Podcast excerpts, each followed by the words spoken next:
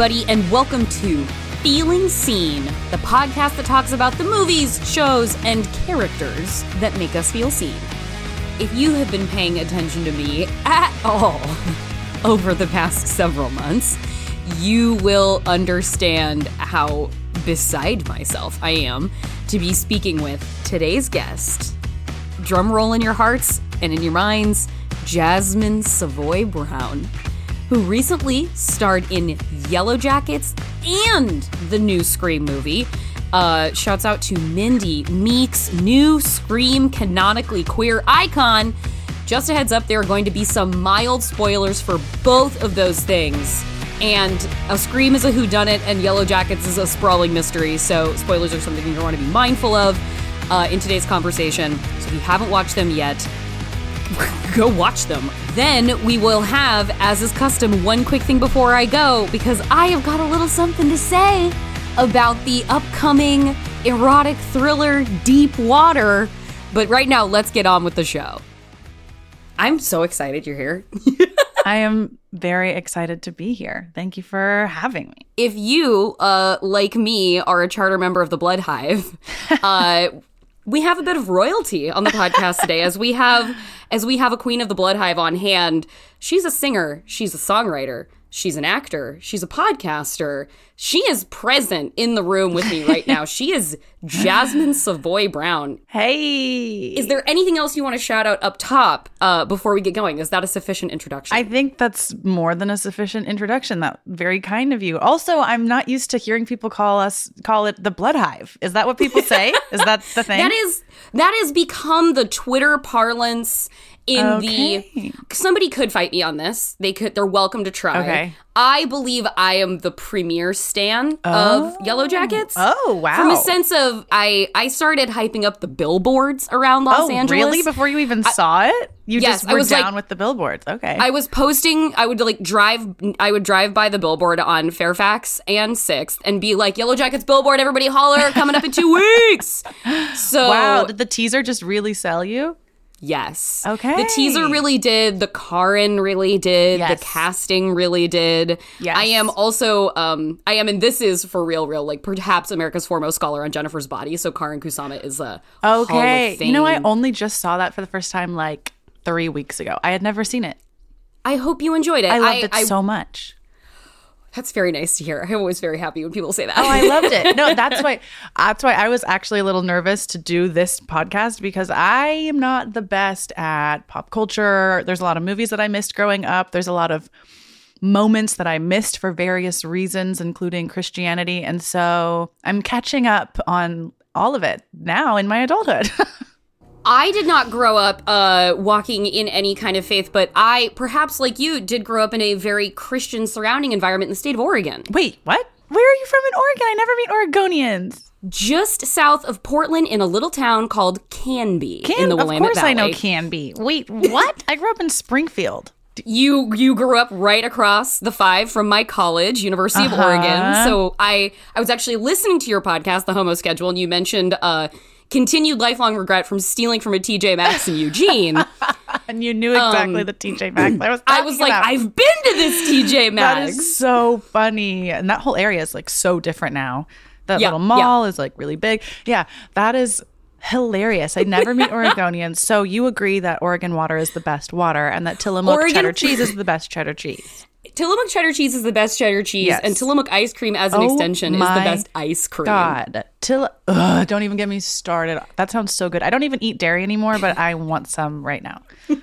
I think because of growing up in Oregon, I think that's why I can no longer pro- uh, process lactose because I'm not kidding. Like in elementary school, You I had remember your quota. I, I would come home from school and I would have a grilled cheese sandwich and I'd have some yogurt and I'd have Mm-hmm. a glass of milk and I'd have some ice cream. And that would be like my after school snack. No joke. Wow. And so by the time high school hit, my body was like, mm, you've had enough for 80 years on this earth, my girl. Like you're done with the dairy.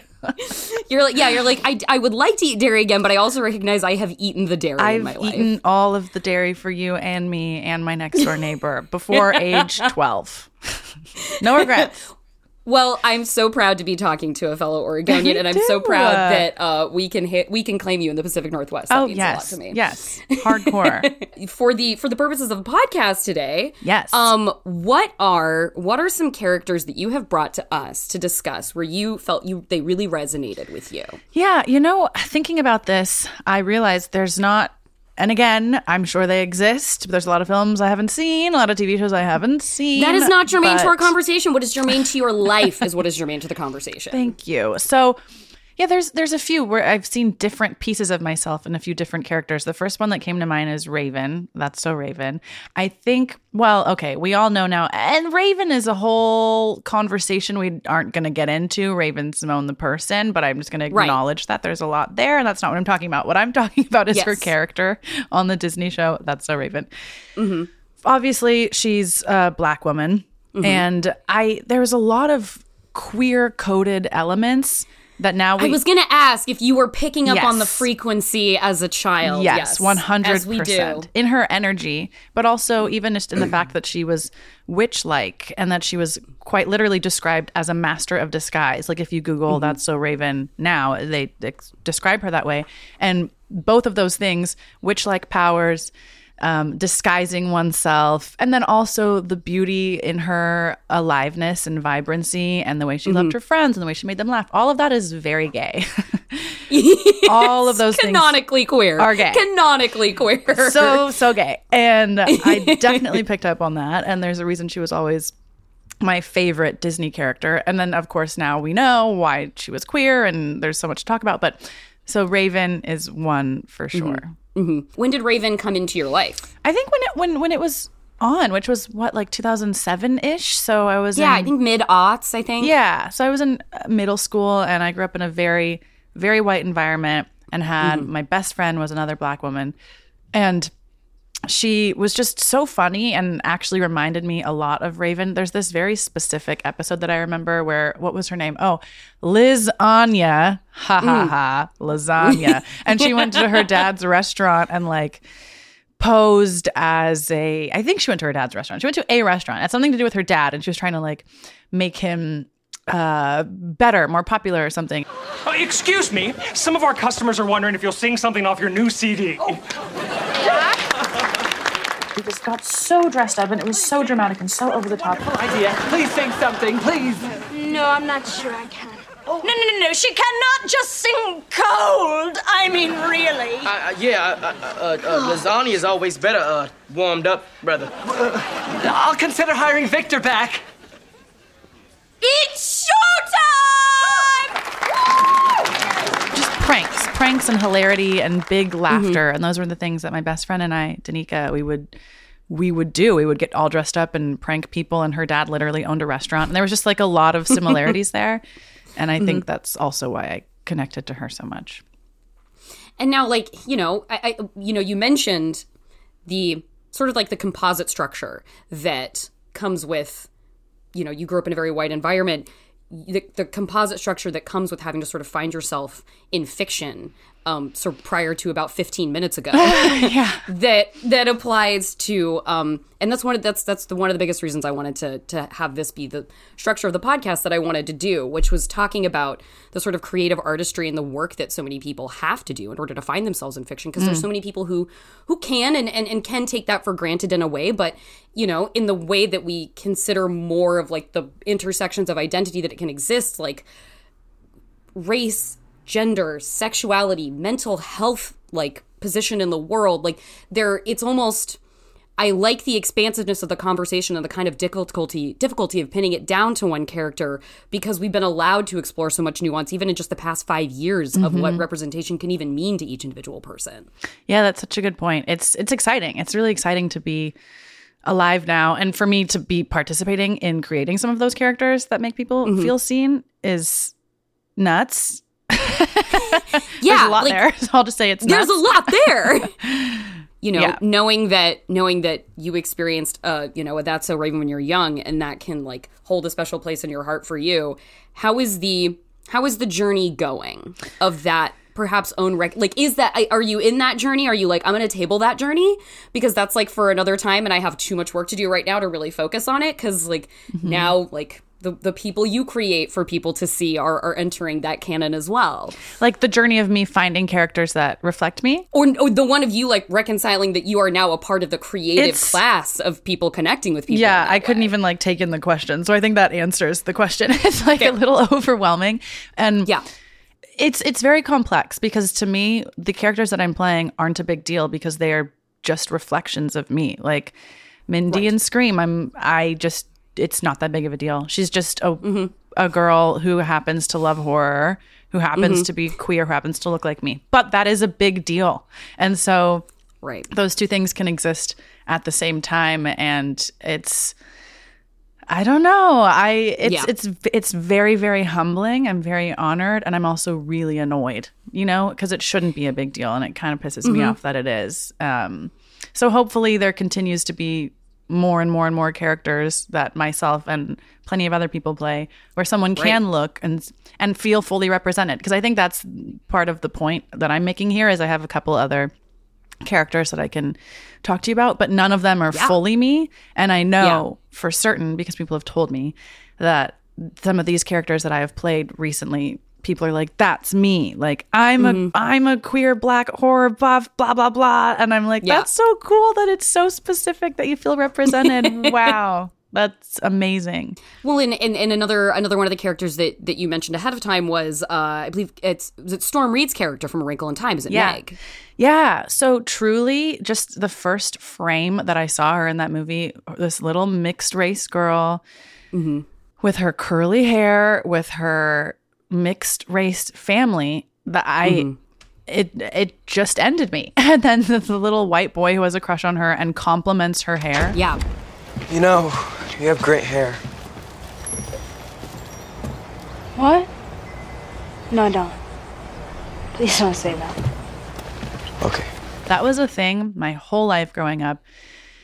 Uh, again, in an all white environment, being a little black girl, there's a lot, a lot of racism, especially in the early 90s, early 2000s in Oregon. Not the best place to be looking like me. And the amount of times my hair was like the bane of my existence because all the mm-hmm. white girls would get their hair complimented with their straight blonde hair, whatever. She's gonna tell everybody that you are here with me, and I'm just trying to protect your reputation, so can you come here? She already saw us. Besides, there's nothing to be embarrassed about.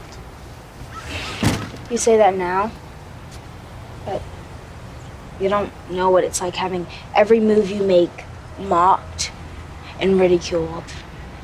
all these white girls would be complimented, rightfully so. They're beautiful, but so was I. And mm-hmm. it, my hair was never a positive topic of discussion. So mm-hmm. to see this little girl who looked like me standing next to Oprah, who I love, and this little white boy is like, Your hair's so pretty. Oh my God, I was bawling in the theater. And it's those small moments that mean so much. Well, and I think it was uh, I was working at Vulture at the time when that movie came out, and and I uh, one of our reporters at Vulture spoke specifically to Ava DuVernay about that in the movie and this the importance of like the deliberateness of including that scene and that aspect of affirmation for Meg's character. I'm so glad they did. I think that healed a lot of people because it really healed something in me.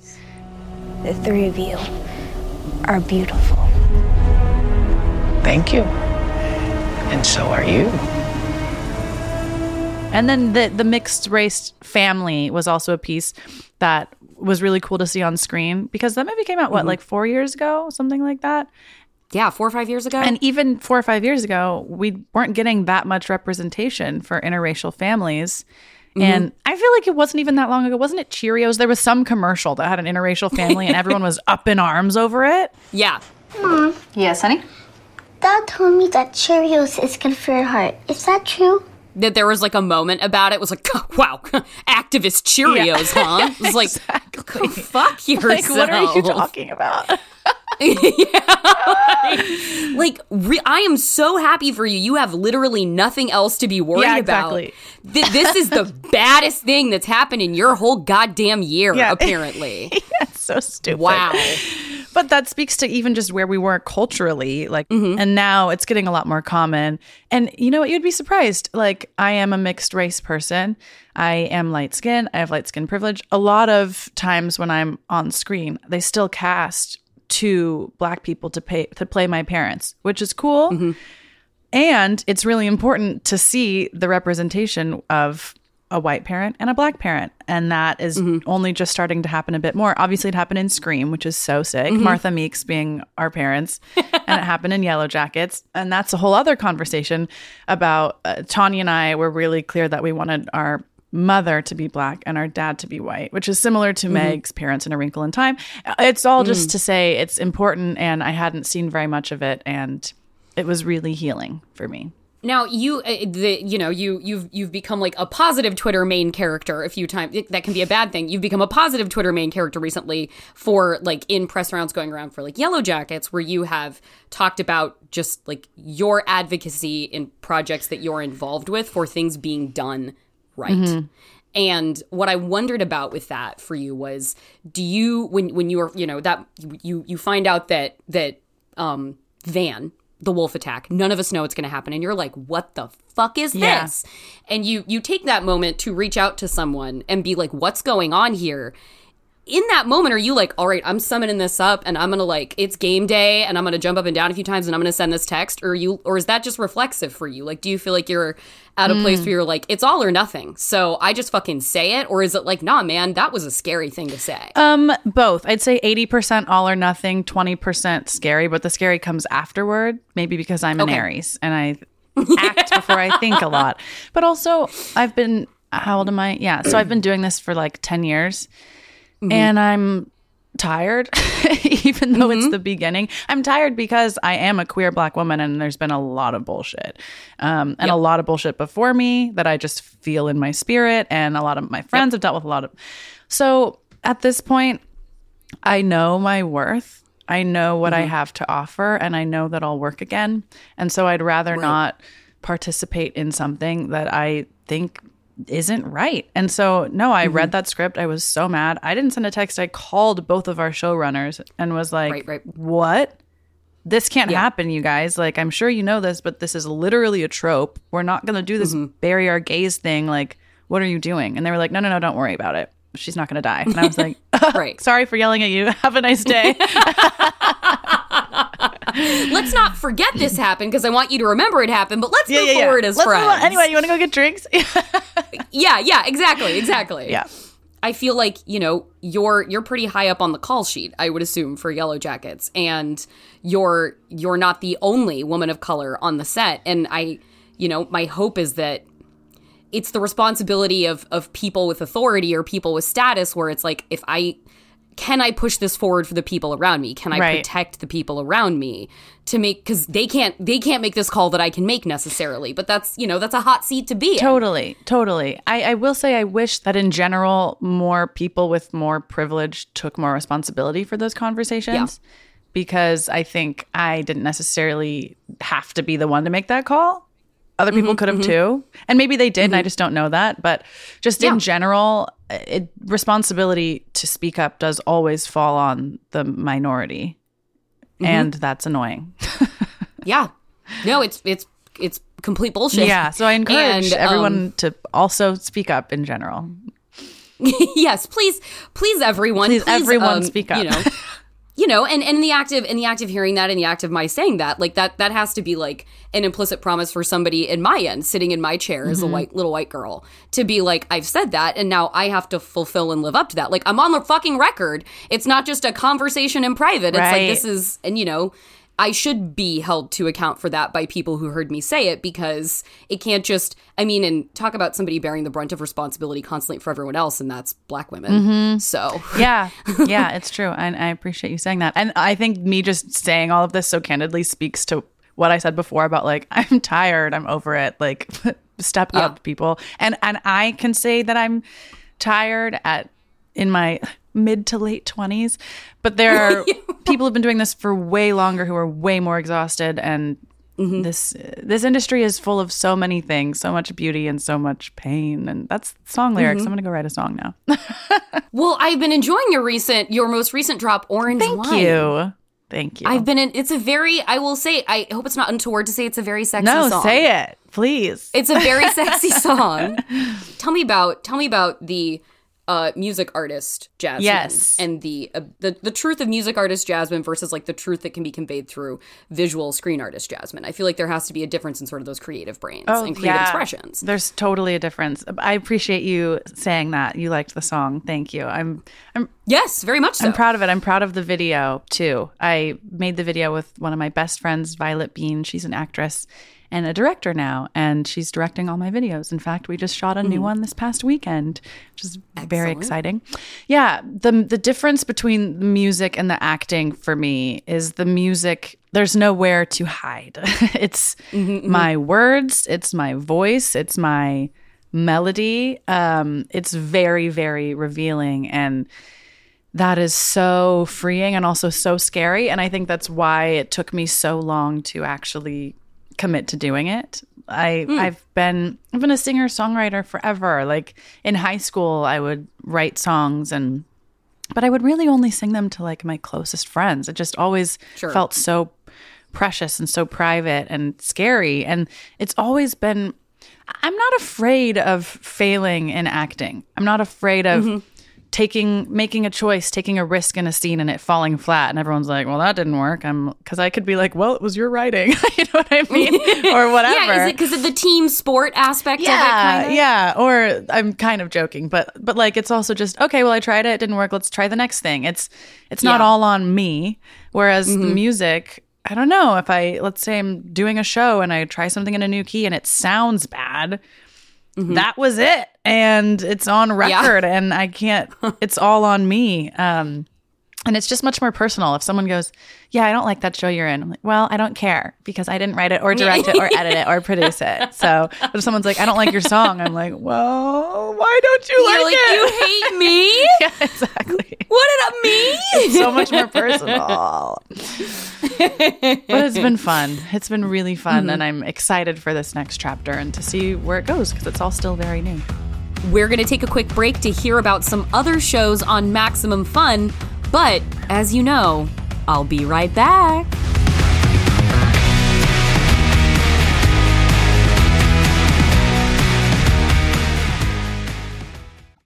Hi, I'm Biz.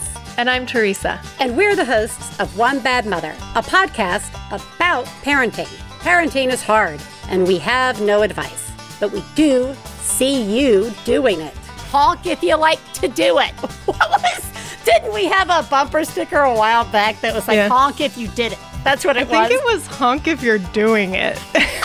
Why did we not ever make those? Those we are a did delight. make them. I Did think we? they're still in the Max Fun store. honk honk. You're doing it. Thanks, Biz. So are you. Each week, we'll be here to remind you that you're doing a good job. You can find us on MaximumFun.org. Honk honk. Toot toot. I listen to Bullseye because Jesse always has really good questions. What did John Malkovich wear when he was 20? I don't know how to describe it. There's always that moment where Jesse asks a question that the person he's interviewing has not thought of before. I don't think anyone's ever said that to me or acknowledged that to me, and that is so real. Bullseye. Interviews with creators you love and creators you need to know from MaximumFun.org and NPR.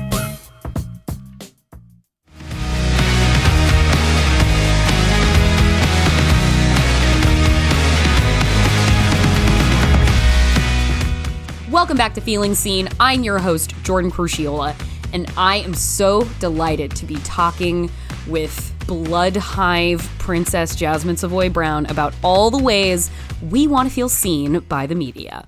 I mean, I'm a I'm a huge fan of Scream. I'm a huge fan of Yellowjackets. You're in both. and that's very cool. And, you know, it feels like this is I would assume it's been a very fast-moving time for Oh, you. yeah. Would be my guess. And how are you dealing with that? Because, like, from what I've gathered from listening to the Homo schedule, is that you're a bit of a packed schedule kind of person, Mhm. like not a lot of downtime. Now that you're sort of in in your at least in the sort of warp speed moment, is that like all right? We're throwing ourselves into the chaos, or in, in like I'm in my natural environment of just go go go, or is there like a forcing of it's like okay, we need to like take a step back and like for and I need to work on my music over here because this is moving so fast over here. So I love the question. It really is both. So often my responses to things are both, which is yeah. can be annoying, but it's true. I I love the fast paced go go go. I've got press. I've got mm-hmm. this here. I've got this fitting today. I've got this meeting. I've got da da da da. And I'm trying to learn how to balance that with knowing when to say no because at the same time now a bunch of people suddenly want to hang out with me, which is cool, but also I'm like, "Hmm, why? And Yeah, um I typically am uh someone who says yes and deals with a lot of guilt in general in life. Maybe that's the Christian upbringing. Um I can't imagine it's dissociated from it. yeah, has nothing to do with that. No, I'm sure it does. um, and so I'm really working on learning mm, just my boundaries and that it's okay to say no because a no is a yes. A no to that coffee I'm not really interested in going to anyway is a Mhm. yes to either me spending time with a friend I want to spend time with or watching a TV show I want to watch or napping or Mhm. whatever. Um, so yeah, it's it's both, and it's just a it's it's a good learning time for me of figuring all of that Mhm, out. mhm. Now I think I want to I want to transition from uh, pressures of Christian upbringing to another movie that you mentioned. Uh, that and that I um I only recently watched for the first time actually and was happy to revisit again. Plan B. Mm-hmm. Now what? Now who who within and what about Plan B? This movie is so much fun. Oh my god! What about this movie and which character within it really spoke to you? Well, okay, this movie as a whole, because it centers on two best friends who are both women of color living in a all white environment. Like that is the core. Of, there's so much more, but that is the second this movie began, just like with A Wrinkle in Time. The second I saw these girls on screen, I started bawling because I Uh-huh. haven't seen this. And then specifically Lupe because she's closeted and ends up coming out to her best friend later in the movie. And this was another this is another moment I'm going to talk about Danica, my best friend from growing up, because she's very much Sunny and I'm very much Lupe. And just like these two best friends who get up to shit and have fun and are there for each other and are women of color surrounded by all these white people who are doing their best. Mm-hmm. And then you add to that that it is one of those raunchy coming of age films where we see everything. Like we see a penis and they basically steal the car and they sneak to the party and Sunny likes the boy and has sex and oh it goes wrong and and their best friend has to be there for her. All of it we've just seen so many times mostly with white boys. And then if not white boys with white girls. And then there's not even usually anything gay in there. So it Mhm. just seeing this this this specific type of film that I love, but seeing it made for me Mm-hmm. and in a sense about me and by someone I just love. I love Natalie Morales and she's a Mhm. friend of mine, so that adds to it. She as well. directed the hell out of She that movie. directed the hell out of it, and she talks about it on my podcast, which is pretty cool. Um, yeah, I just this movie also it healed it healed the part of me that wanted to see myself on screen in these roles and it made me Mhm. laugh and I just love it so much. You talk about her a lot.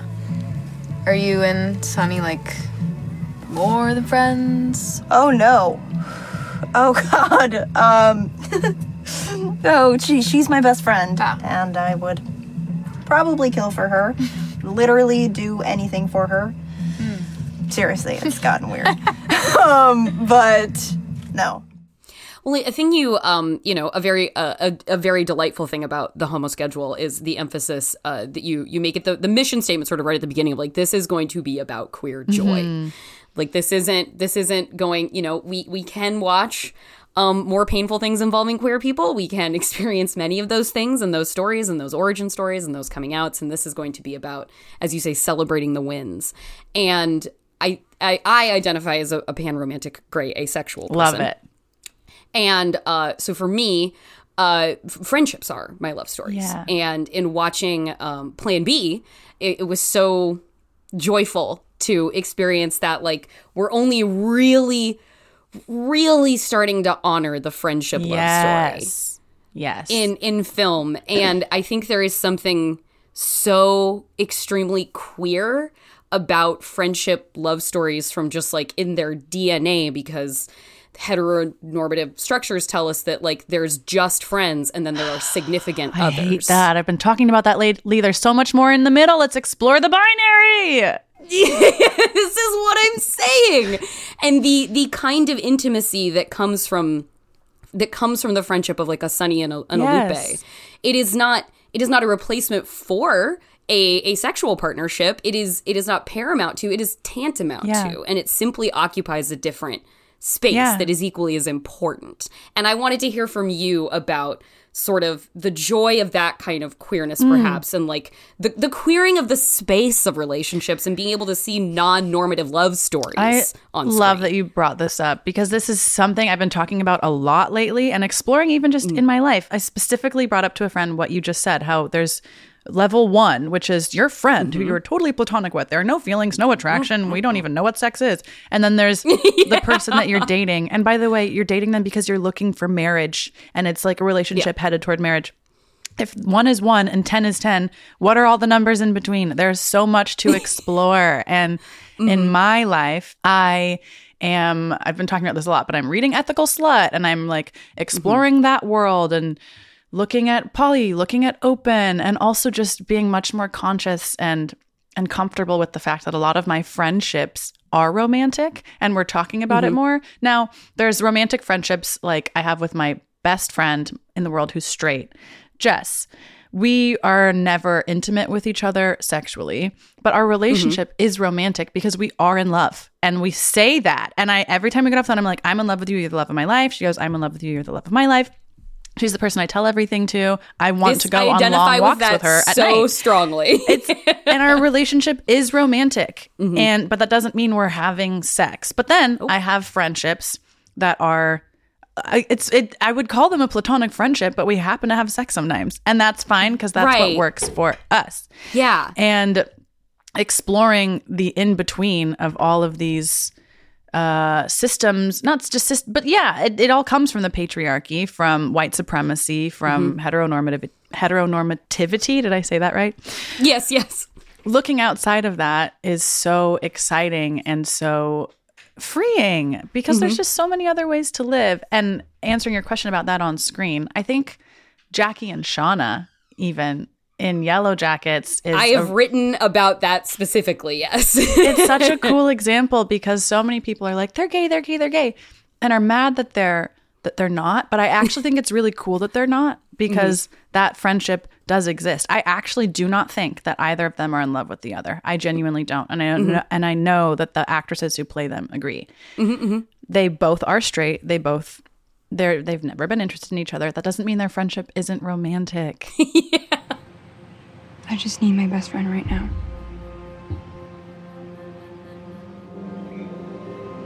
Come here.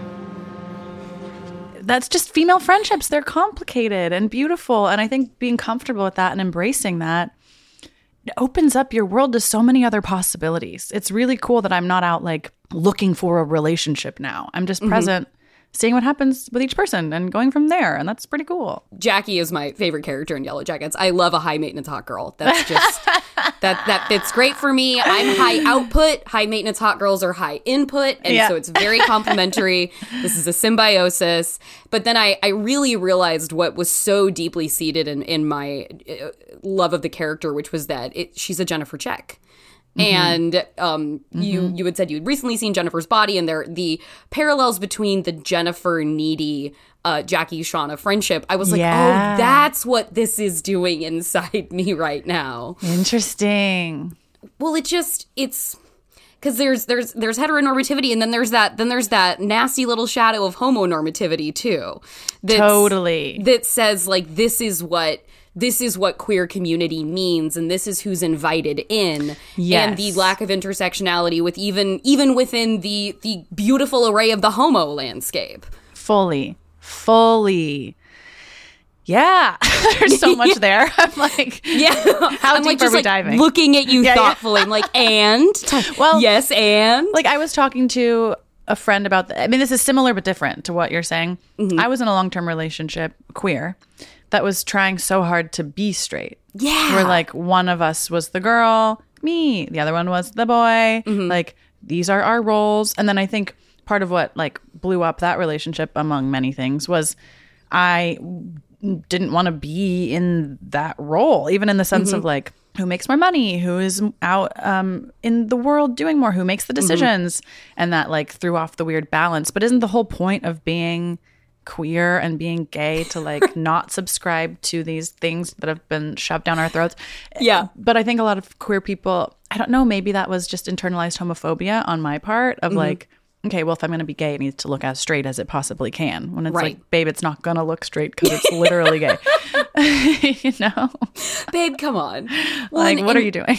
And do you, you know, in in especially in like advocating for yourself and perhaps like collaborating, I hope with with people who are, you know, perhaps the screenwriters, showrunners, directors of of things that you're making where you can come to the table and be like, "Listen, you're white, so you Mhm. might not know this, but here's like do you feel like you have the space to advocate for all the aspects of your intersectionality like as a as a black woman as a queer woman as a as a Mhm. woman or do you feel like you have to do you feel like you're in a position where you're still having to favor one over the other to like sort of get the space you need to be Mm. heard I love that question. I think it depends on who I'm talking to. Right, And right, I'm right. I'm aware of that at this point. Usually yeah, usually it's all about actually almost always it's about being a black woman and the queerness is almost never an aspect, which is also partly why I wanted to do the podcast The Homo Hmm. Schedule because I am queer too Mhm. and like I want that to be as much a part of my identity as everything else. i'm very Um, excited about that for that of you of that Thank of you. that. it, it feels really good. And, and usually on set, queerness for me has never hasn't been uh, an issue. Like the Hmm. thing that's always happening is problems with hair and makeup. That's right. Forever a thing. Forever surprising, but also not. Um, so the conversations usually have to do with getting someone who can do my hair, getting Mhm. someone who respects how I want my makeup done, X, Y, Z. And when it comes to the queerness piece, like in Scream, Mm-hmm. um, they they just did such a beautiful job creating this character, and I brought myself fully to her and was able to pro- provide some feedback just about Mhm. like making scenes better. But there was Yeah. never, I never felt there was an erasure. Uh, They just they did a really beautiful jo- job. They wrote That's her well, and I just helped make her better, Mhm, and mhm. that is really cool. Well, now, okay, so there's there's two more things I want to ask you. And the first one is because you have not that you're like a big genre person. I'm not going to put that on you. That's my area of specialization, like horror, particularly where it intersects with queer history. Um, but as you have appeared now in a few genre favorite things, the I am so curious to know your thoughts on the aspect of queer villains Mm. because there's this whole terrible stigmatized history of course that you know we see everywhere but very acutely in genre of like the queer coded villain being being the villain being the monster because of sort of this implicit Yeah. queerness and like the wave of like the bisexual female killers and the erotic Right. thrillers of the 90s and but at the same like those things stigma bad coding as monstrous bad also though villains fun and awesome Right. As somebody who is very embodied and is sort of walking through these like what does this mean to me you're, you're playing these characters you're involved in, in constructing them where do you stand on on a queer villain or do you have any stance at all but i just i you're a Mm. very thoughtful individual i wondered if you might have a consideration I appreciate that. Thank you. This Mm. is a good question. Mhm. I genuinely feel like if there were more queer heroes, then we can have all the queer villains. It just needs to be more Mhm, mhm. balanced because you're right. It is fun. A queer eh, playing a villain, queer or not, so dope, so fun, so so i mean amazing so fun. I would love to. I mean, I guess I technically kind of have in the movie Sound of Violence. It's so fun to be a queer villain. We just need more queer heroes to balance it out, and then it won't feel so. Then it won't feel weird. It'll just be like, oh, they happen to be queer. They happen to be the killer. Oh, they happen to be queer. They happen to Mhm. be the hero. Who cares? It feels so rude to me that there has to like that there's that this choice has kind of emerged as like a do would you do you want to be the monster and do you want the power of the monstrosity or do, but do you with want with that the stigma of the monstrosity when Right. it's like maybe I just want to play the coolest fucking character on the screen Right? Exactly. Exactly. like maybe I just want to vamp maybe like maybe I just want to be a badass yeah like maybe maybe playing a character who people are afraid of but who happens to be gay is just very fun Agreed. so I have a lot Yeah. of anger around that sort of being taken from queer people in a sort of way. Yeah, no, I hear that, and I and I don't want to take it away. I think we just need to add to the options. Mhm, mhm. Now, my my I feel like my the the concluding question that I wanted Okay. to get to with you in the in the spirit of queer joy, um, in the spirit of you know resonance with character, like when when was the when is the last time you like watched something or like took in pop culture and you were like, oh, thank God I'm queer. Oh, Like, thank God I'm gay. Oh, honestly? Here, tell me about when you experience like a, a character, a show, or something where you're like, oh, thank God I'm queer. like, wouldn't have it any other way. you know way. what? It happens all the time. It happens constantly. Tell me lately. about it. Like, okay, the last show I watched where I felt that, the new season of Queer Eye, of course. Mm-hmm. And then actually I was listening to Jonathan's J, to JVN's podcast having Brandi Carlile as a guest. I listened to that in the shower the Mhm. other day. And that was one of those Mhm. moments because Brandi Carlile, Pacific Northwest, of course. I went to her concerts as Yes. a kid. And she had this moment. They asked her, when you were young, did you always know that you would grow up to be Brandi Carlile? And she said, Yes, I did. I did know that. and that made me so happy because oh my God, Oprah says that.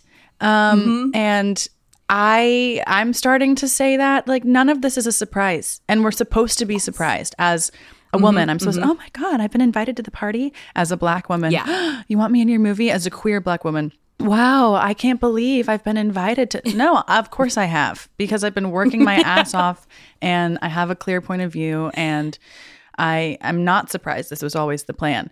And so hearing Brandi Carlile say that, or hearing someone like Mhm. Oprah, who's not gay but is my idol in so many ways, stand in their Right. power and own that shit and own Mhm. that they know they're badass and excellent makes me feel so good. And so that was the last moment. That was like two days ago in the shower. Brandi said that. She's talking to JVN, and I went, Yes, I'm in that same club. I'm so happy I'm queer.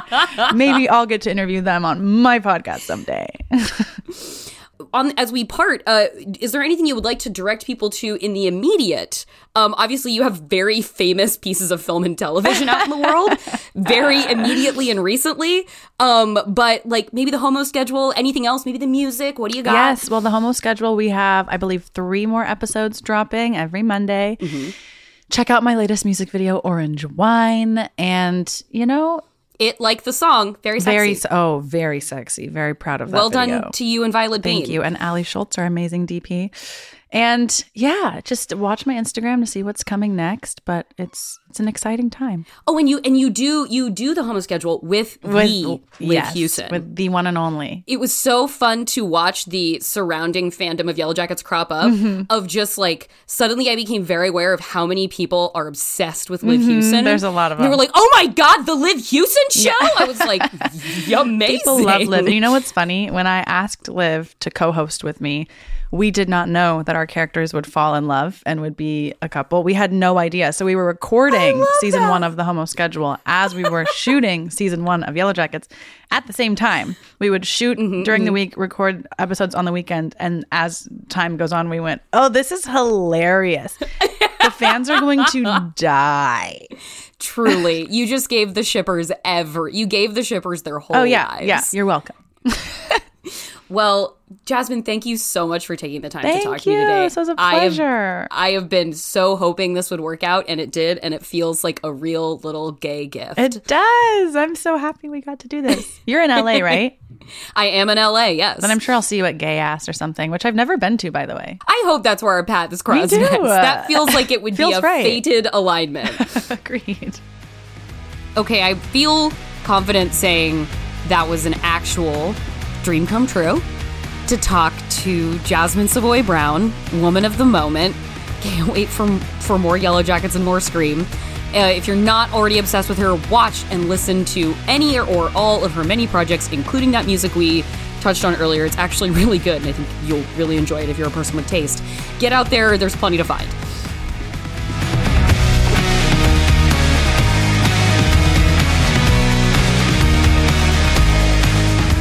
As promised, though, one quick thing before I go today. Friends, a trailer dropped very recently, just just a few days ago, for the movie Deep Water. This is a movie that you're like, why do I would I care about this? Like I haven't seen this, a lot happens on the internet. But because of Deep Water, we got one of the most essential celebrity storylines of the pandemic lockdowns Deep Water is the movie that gave us Banana. This is the movie that gave us the lockdown romance of Ben Affleck and Ana de Armas and so many walks through tree-lined streets of Los Angeles holding Dunkin' Donuts iced coffee. I didn't know anything about what this movie's to be about. It was like, oh, onset romance, it's lockdowns. You end up with an attractive person in the same place. I have many compelling reasons to have a to have, have a pandemic romance. I'm sure. Um, but then this trailer came out. Again, hadn't read a thing, and this this trailer features an off-screen hand job and two people looking each other in the eyes and talking about how fucked up they are. And then you got that you got that title card in the middle of the trailer. It says like from the director of Fatal Attraction and nine and a half weeks an indecent proposal. This is Adrian Lyne. You you look at that and you look at Ana de Armas being like, every man gets bored of me, but you love me and you're gonna stay, right? I'm a messed up person. While giving him the aforementioned hand job.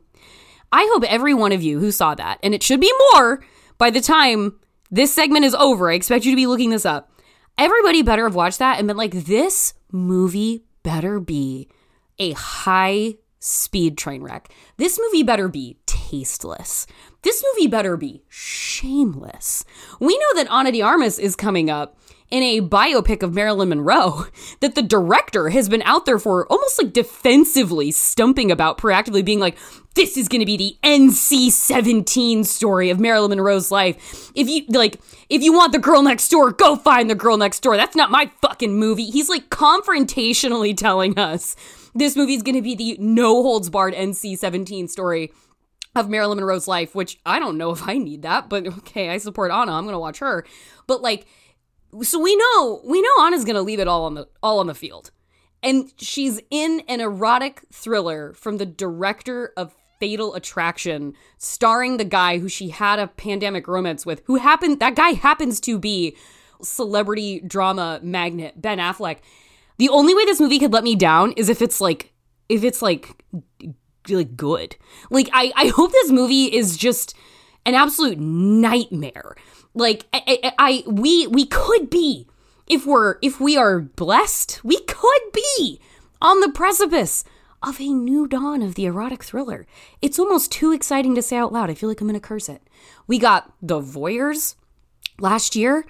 Incredibly salacious and i'm i've been i've been um blessed by the director by being able to tell you that it is a trash bonanza and and I want exactly the same thing for deep water. And I want us to fulfill what Amazon once promised us years ago when Nicole Kidman signed a production deal with them when she said she wants to make sexy date night movies. I don't know what happened to all those sexy date night movies Nicole Kidman was going to produce for Amazon. We are still in a time when we are we are parched we're crawling through the desert of cinema grasping at droplets of erotic thriller hydration can this be the time? Is this the dawn of a new age? Is Deep Water the herald? I hope so. So yeah, that's that's my one quick thing. It's pretty localized today, but I am so I rewatched The Stepford Wives from 2004 recently, and I gotta go with Nicole Kidman on this one. When I just gotta say, I am so passionate, I am so guts and glory excited for the trailer for Deep Water. Um, I hope I hope you go out there and chase it down. I hope you write your senators um, because they don't have anything else going on and tell them that we need more erotic thrillers. I hope you write your local studio executive and tell them the same thing. So yeah, let's all embrace the hopeful insanity of the movie Deep Water. In the meantime, for today, that is our show. You can follow us on Twitter at Feeling Seen Pod or join our Facebook group at www.facebook.com slash groups slash feeling seen pod.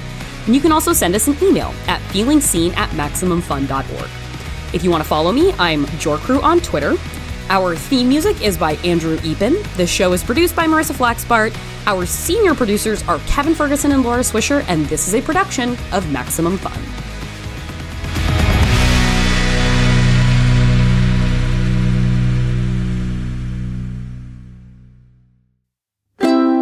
MaximumFun.org. Comedy and culture.